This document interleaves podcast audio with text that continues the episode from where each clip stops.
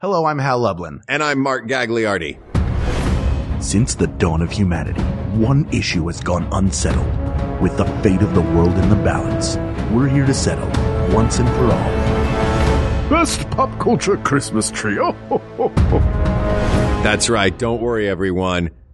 We got this. Podcast should have a theme song. Podcast should not have a theme song. Yes, they should. No, they shouldn't. They sound good. Yeah, but people are just going to skip past it. You know what? You're right. We got this. Well, happy holidays, pal. Happy holidays to you again. Also, I know. I'm delighted that we got to see each other actually in person today. we did. I saw your tree. You, haven't saw my mine, Christmas tree. It's yours. still lit up behind me right now. It doesn't have a topper yet because we're waiting for one that, uh, it, like when you get a puppy, we're waiting for that one that comes to us. You know what I mean? We also don't want a tree topper that's going to pee all over the place. well. I did see that get up on haunted tree. mansion tree topper. I went online man. and checked it out. It's crazy. Oh yeah, yeah. It's, I was telling for those of you who don't know, each year Hallmark comes out with their keepsake ornament collection, which is like everything from like an interesting sculpture of your favorite starship or football player to insanely intricate technical ones like this. Uh, there's the haunted mansion, the actual mansion itself, Mhm. which lights up and plays the entirety of Paul Frees's narration and the music. But then there are satellite ornaments. So there's a we Madame live in the future, my friend.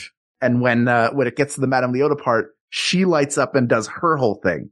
And then the hitchhiking ghost. So, and they're, I guess they're coming out with more every year, as Ken tells me. It's Ken's fault I got into this. I spent way too much money. It's on pretty four incredible. ornaments, all of which talk or play music. It feels like these are, these ornaments, these keepsake ornaments, and we're not sponsored by Hallmark, but I wish. these keepsake ornaments that come out every year seem right up your alley because Mhm. it's like, Hey, here's a piece of pop culture and beautifully sculpted versions of, let's be honest, toys from this pop culture thing with, it's just like many of the things that are on the shelf behind you. It's just that these have a hook in the top of their head.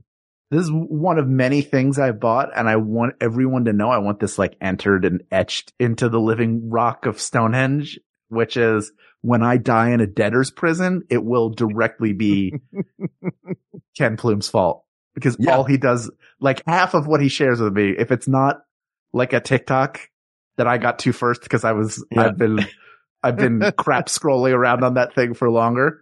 It's something that costs a ton of money that I want like the Empire Strikes Back thing that we talked about previously. Oh yeah. Like I wanted that and I was like, that's too much money. And then I started buying them.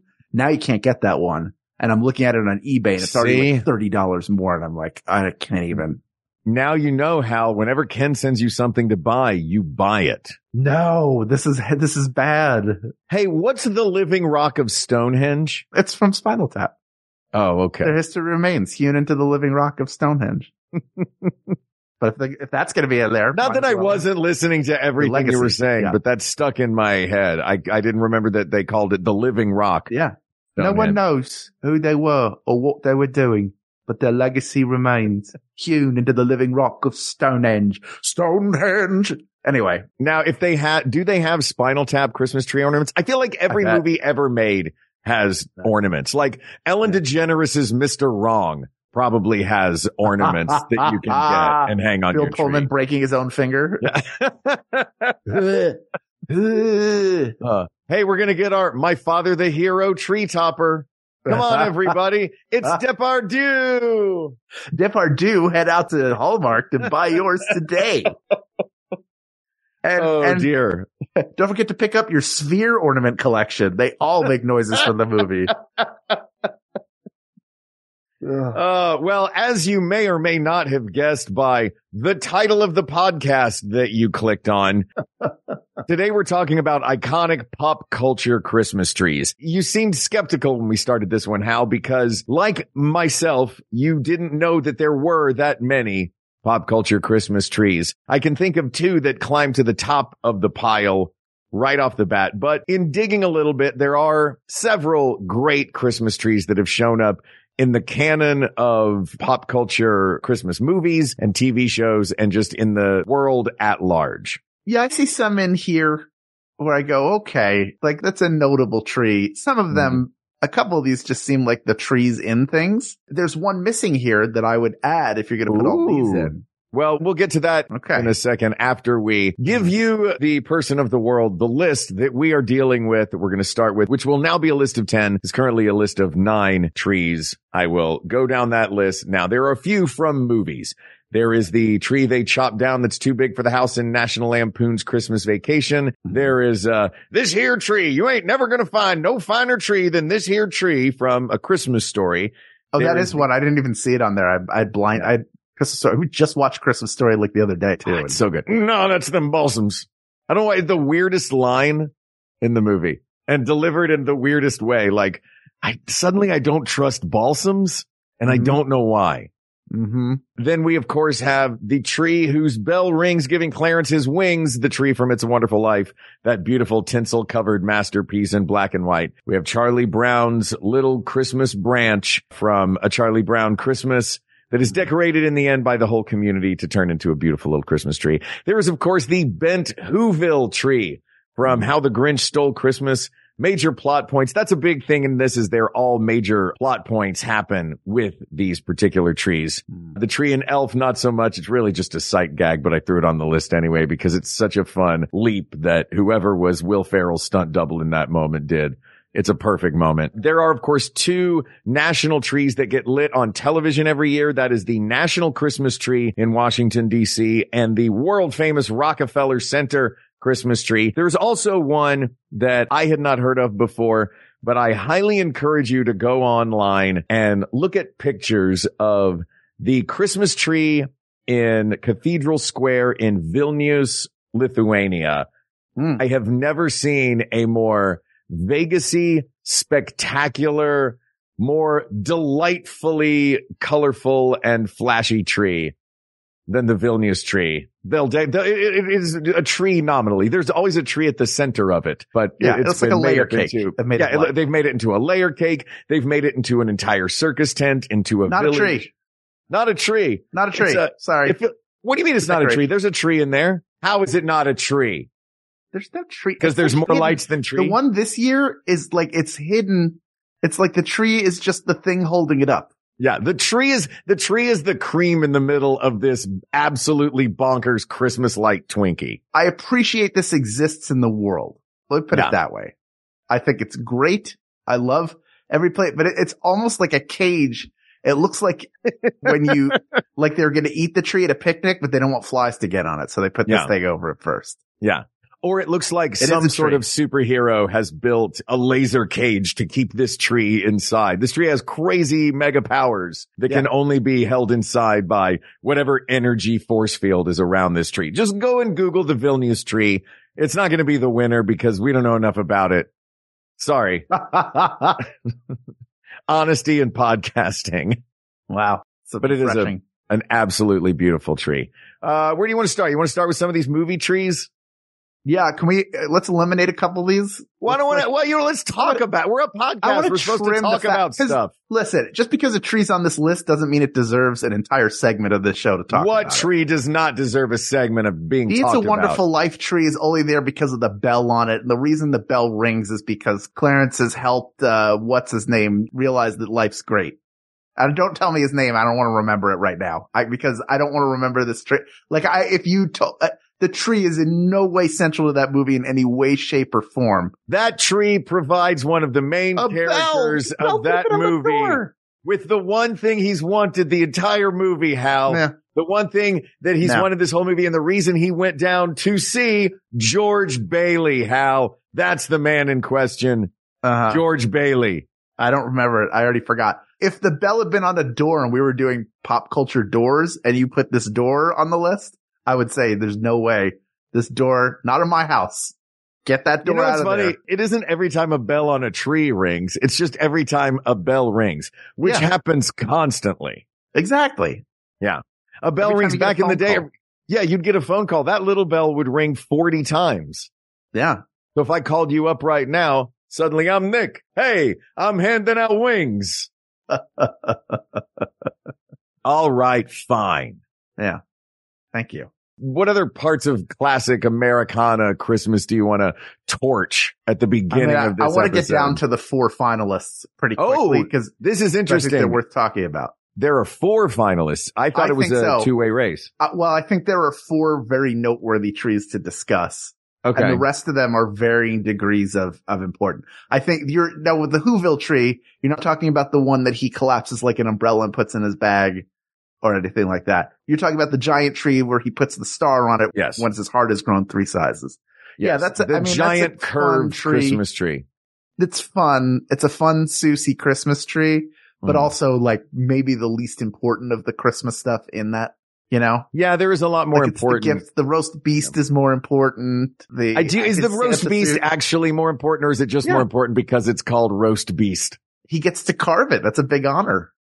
Well, he also gets to put the star on the tree, which is the bigger honor, carving the roast beast or putting the star on the tree. Are you hungry? Are you hungry with your eyes or your tummy? I'm hungry for most? light. I'm hungry for Christmas magic, you, Hal. Yeah, I'm hungry for light. Oh gosh. Oh no, it was a zapper that Hal draped over his Vilnius tree. You know the joke about the guy who goes to the dentist and the dentist is like, all right, why are you here? He's like, well, I think, um, I think I might be a moth. That's what are you talking about? He's like, I just, I'm pretty sure that I'm a moth. The guy's like, what? I, I, you should be seeing a therapist for that. He's like, yeah, I know. I was like, well, why are you here? He said the light was on.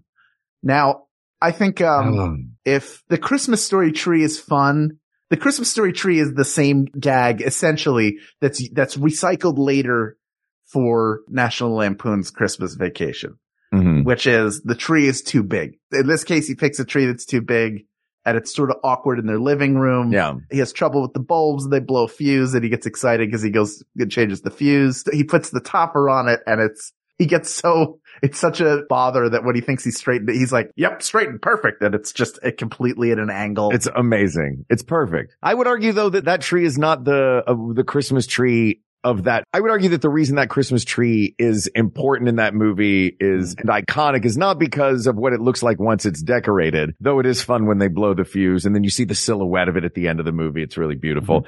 Uh, I would argue it's the scene where they're buying it. That is Yeah. a delightful, fun, just a moment in time of Christmas that many people have every year. And it's a fun version of that moment. The iconic version of that particular moment. I don't know if this tree is going to be the winner. I don't think it's going to be. No, it's the originator of the gag, but it, the gag is done way better in National Lampoon because they're, it's way Which gag? The cartoon. too big yeah, gag? The, the too big, everything about it, like it's shorting out, like Yeah. all the things that come with the National Lampoon tree, it's all heightened to like 15 because Well, let's they're- talk they're about that National Lampoon tree. Sure. is this one of the ones that you think is in the final four? Yeah. No doubt. No doubt. It is a, there's so much going on with it from the squirrel. Did you bring an lives in it axe? to yeah to it him not having the axe the act of going to get the tree is a great bit of griswold family lotsy but Oh, yeah. also the tree catches fire and that's one of the things like it's one of the inciting incidents that sort of drives him out of his mind with the Yeah. ultimate thing that sends him over the edge being the jelly of the month club membership he gets in lieu of his bonus check Yeah, it is a perfect comedy Christmas tree. You know what's coming when Mm-hmm. they've got the tree all tied up with rope and you hear the tension of those ropes. Yeah. And then as they come in with the scissors, just the sound design in that scene is perfect. And then it's shooting its branches out through the windows. A Little full, a lot of sap. Uh, the squirrel, not to, um, actually you though, but tis the season. The squirrel is in the second tree when he goes out into his yard after that one burns down.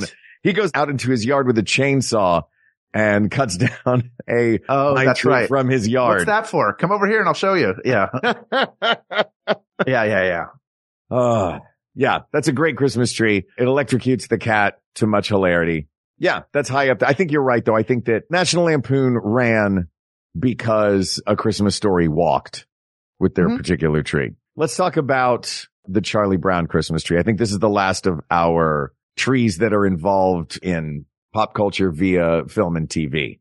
I think this of any of these trees that appeared in a television show or movie, that this is the one of the greatest consequence because it is a symbol of, is a symbol of who Charlie Brown is. Mm-hmm. And its failure initially is a symbol of who Charlie Brown is as well. And then when the lesson is learned of what Christmas is when Linus comes and gives that passage from the Bible. And then the kids all realize like, oh, it's not about the gifts and all these other things. It's actually, it actually has a religious meaning and it's more important. But above all, uh, but even in addition to all that, it's about being together and people that you care about. And so the entire community of kids coming together to fix the tree up, they all go and get something. They all sacrifice something from their home to make that tree better. So it's re- it's super important to the story in a way that none of the other trees, you know, the other trees are either played off as a gag Yeah. or they have a bell on them. They, they are a mechanism for that is a payoff to something that happened elsewhere. But this tree, I think figures a little more prominently as an extension of Charlie Brown and even like everybody mocking it. And then eventually they come together in the spirit of Christmas to make it beautiful and to give it care. Like, oh, it just needs a little care. Linus gives his blanket to the tree. I was just going to say one, not only taking stuff from their homes, but you've got one of the main characters giving his prized possession to make Mhm. this tree. And he's the first one that does it too. He wraps the, uh, from the onset, he wraps his, uh, his baby blue blanket around the base of that tree, Yeah, giving it a it tree skirt and making it a proper Christmas tree. I couldn't have said it better myself, brother. That tree has always been my personal, in my personal top two. This is what we'll get to.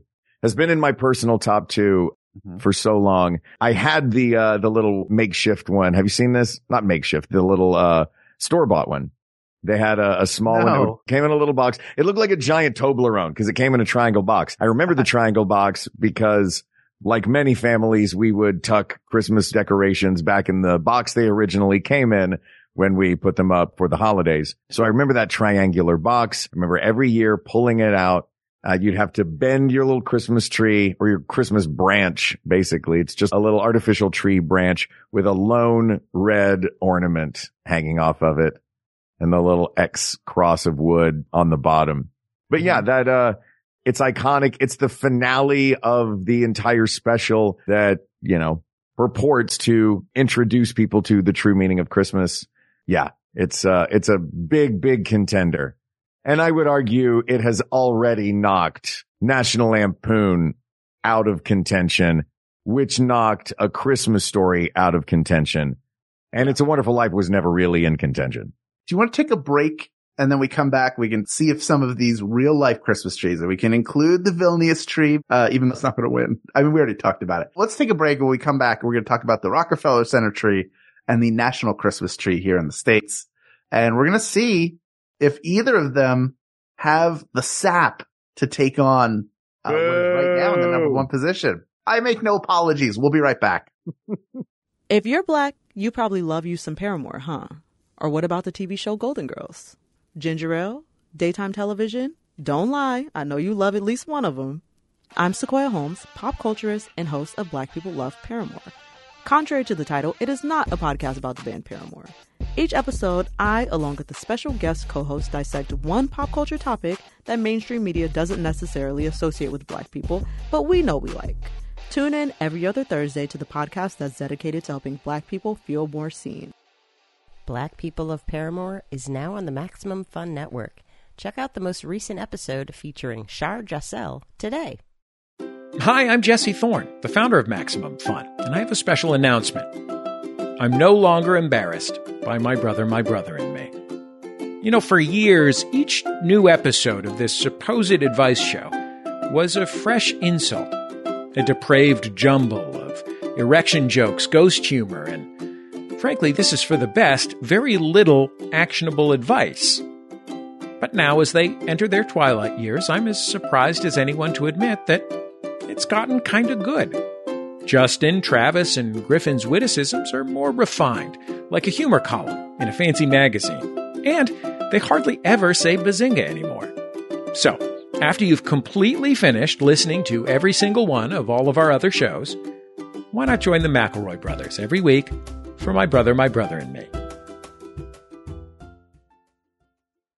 All right, let's talk about America's Christmas trees, the great big ones that we go to watch get lit in person or watch get lit on television while our aging rock and pop stars sing holiday favorites for us from a stage. There are two versions of this that we love. Uh-huh. That is, of course, the National Christmas Tree and the Rockefeller Center Tree. Have you ever gone to see the lighting of either of these? No, it's cold out. You don't don't- like a, I'm you don't like an I'm not- outdoor an event. You don't like an outdoor event when it's cold. I do. I do when I know, if I know when it's going to happen and that I can get like a good vantage point on it.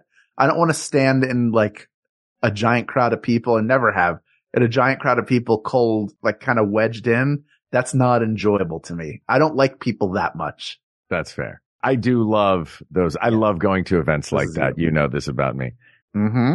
The Rockefeller tree lighting right in the middle of uh, Rockefeller Center. It's I, for me, that area is, and we'll get to this, is what Christmas is all about. For me personally, that is what Christmas looks like. So What's a that tree always has a about a little particular spot in my heart. But also speaking to that area, not only is that tree, I think, super important in our national consciousness of what Christmas is. It's been going since 1931 when it was first erected by the people who were in the process Uh-huh. of building Rockefeller Center at that time. Mhm. They erected a 20 foot tree with Uh-huh. homemade garlands and decorations on it. Uh, and it's been going ever since. It is a big launch to the holiday season. I think partly because I'm such a child of television and during the Macy's Thanksgiving Day parade, they relentlessly advertised that, Hey, we're also about to light this Christmas tree. Yeah. And just that area of Midtown Manhattan. I mean, it's where the Rockettes are. It's the Rockefeller Center's the namesake of the Rockettes. It's all of the, the stores around there, Saks and Macy's and all the different Christmas lights and decorations and everything that happens in Midtown Manhattan to make New York City so much the home of America's Christmas that it's where Buddy the Elf went from the North Pole when he came down. Yep. I think it's just an absolutely beautiful symbol of the United States Christmas celebration. Thoughts? Yeah, I mean, it's a super iconic tree. It's quintessential, like New York Christmas time. It's all over television and film Mm-hmm. from like portrayals within movies to the episodes of Saturday Night Live around the holidays where they skate in the rink at the bottom and they're by the tree. It's part of the backdrop and it's more famous than the national tree. Also more famous, I was thinking there's another live, live tree. It's a live tree. The Disneyland tree that they put up every year, the Disney Oh, yeah. World tree. I wouldn't include, I mean, it's a beautiful tree, but it's not, Mhm. it's nowhere near the status of either of those other two trees. I think the national tree is interesting. National tree, you're talking about the big outdoor tree, not the one in the White House that the Right. first lady gets to design. No, this is the one on the mall. It's always interesting to me to see how the different first ladies decorate the White House for Christmas. Like a lot about their taste, but also tells you Mhm. sort of what their traditions were, which is uh, endlessly fascinating to me as someone who is a little bit of a design. I'm a design. I wouldn't say like geek or nerd because I don't know enough about it, but I, I'm an appreciator of design and a curiosity er of design. Well, then that, I'm curious your thoughts then as a person who enjoys design. We've talked about this being a pop culture Christmas tree and we've said best pop culture Mm-hmm. Christmas tree. I think design can be a big part of that. And where the Charlie Brown tree is not going to win any, any awards for its design initially as it comes out, the Rockefeller tree and the National tree and the Vilnius tree are beautifully designed trees. Do you have a particular favorite first lady design?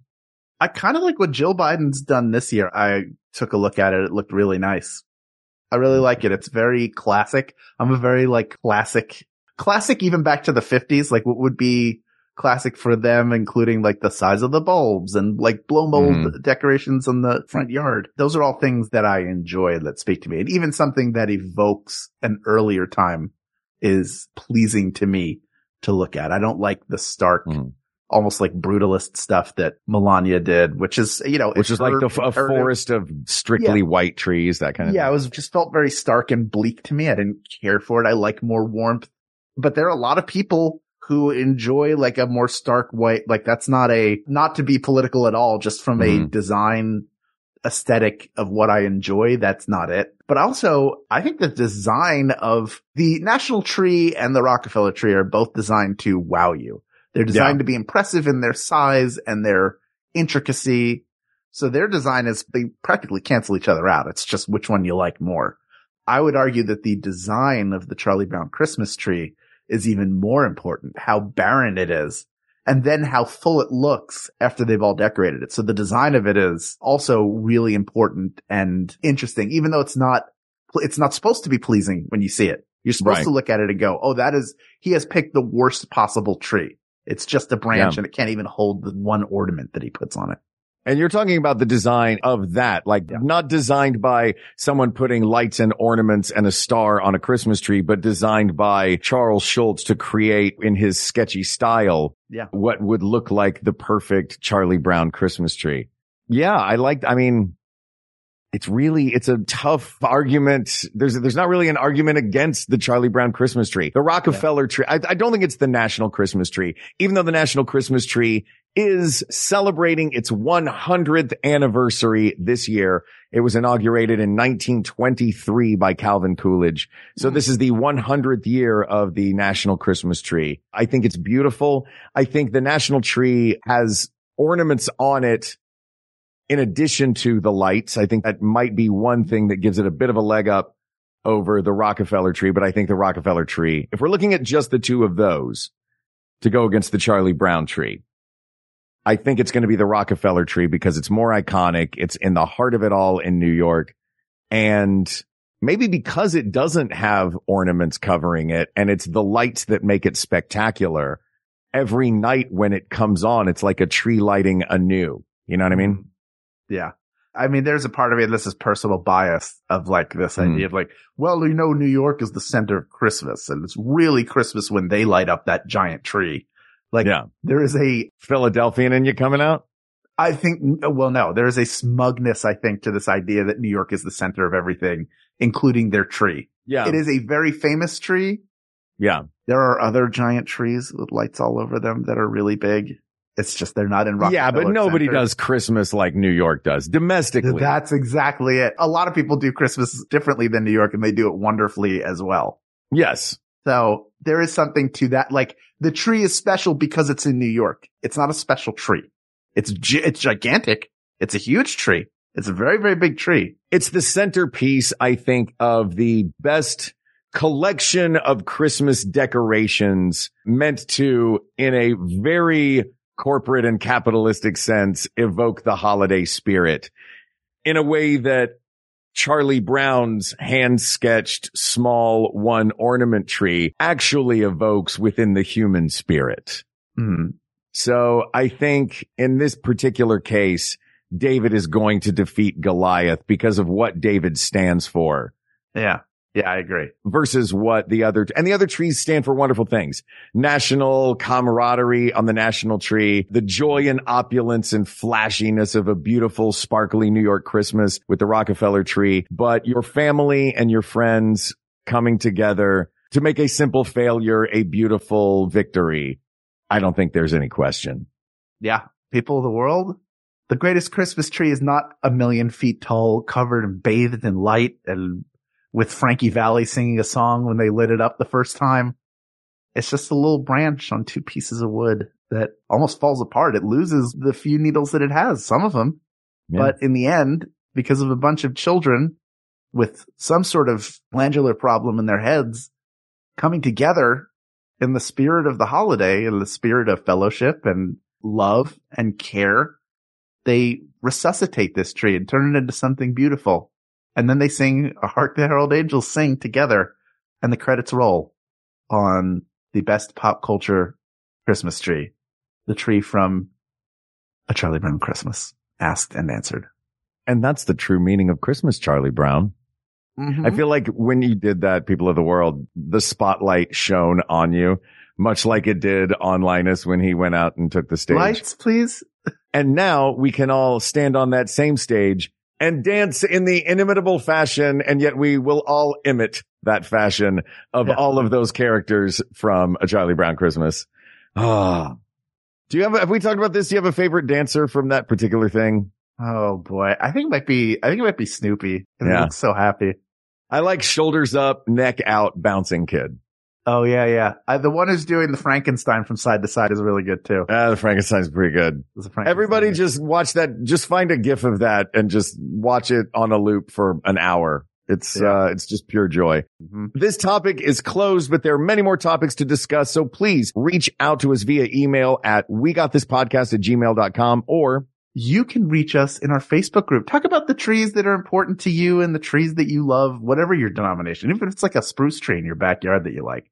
We like talking trees over the Facebook group. That's facebook.com slash groups slash we got this podcast. Thank you to producer Ken Plume, who's always had a very impressive tree in his own home, but could have been a contender just for the mere amount of pop culture that resides in that dwelling with him in his lair. You can support him at patreon.com slash Ken Plume and maybe, uh, give him a ton of money and then he can just buy me these things and send them to me. Wouldn't that be nice? Thank you to researcher Kate McManus, graphic designer Uri Kilman and QA engineer Jen Alba. And thanks, of course, to our musicians, Jonathan Dinerstein and Mike Furman for our score and theme song, respectively. And thanks to you, the people of the world around every Christmas tree with whom we would love to sit and sing songs and unwrap gifts and trade cookies and milk and maybe stand in a big circle and sing Wahoo do re ba boo do. I don't know what the nonsense syllables are there, but I want to do that with you all of you out there, the citizens of We Got Thisville. To you, I say thank you, thank you, thank you. For Hal Lublin, I'm Mark Gagliardi. Mark Gagliardi, I'm Hal Lublin and don't worry everybody. We, got, this. We got this. Maximum Fun a worker owned network of artist owned shows supported directly by you.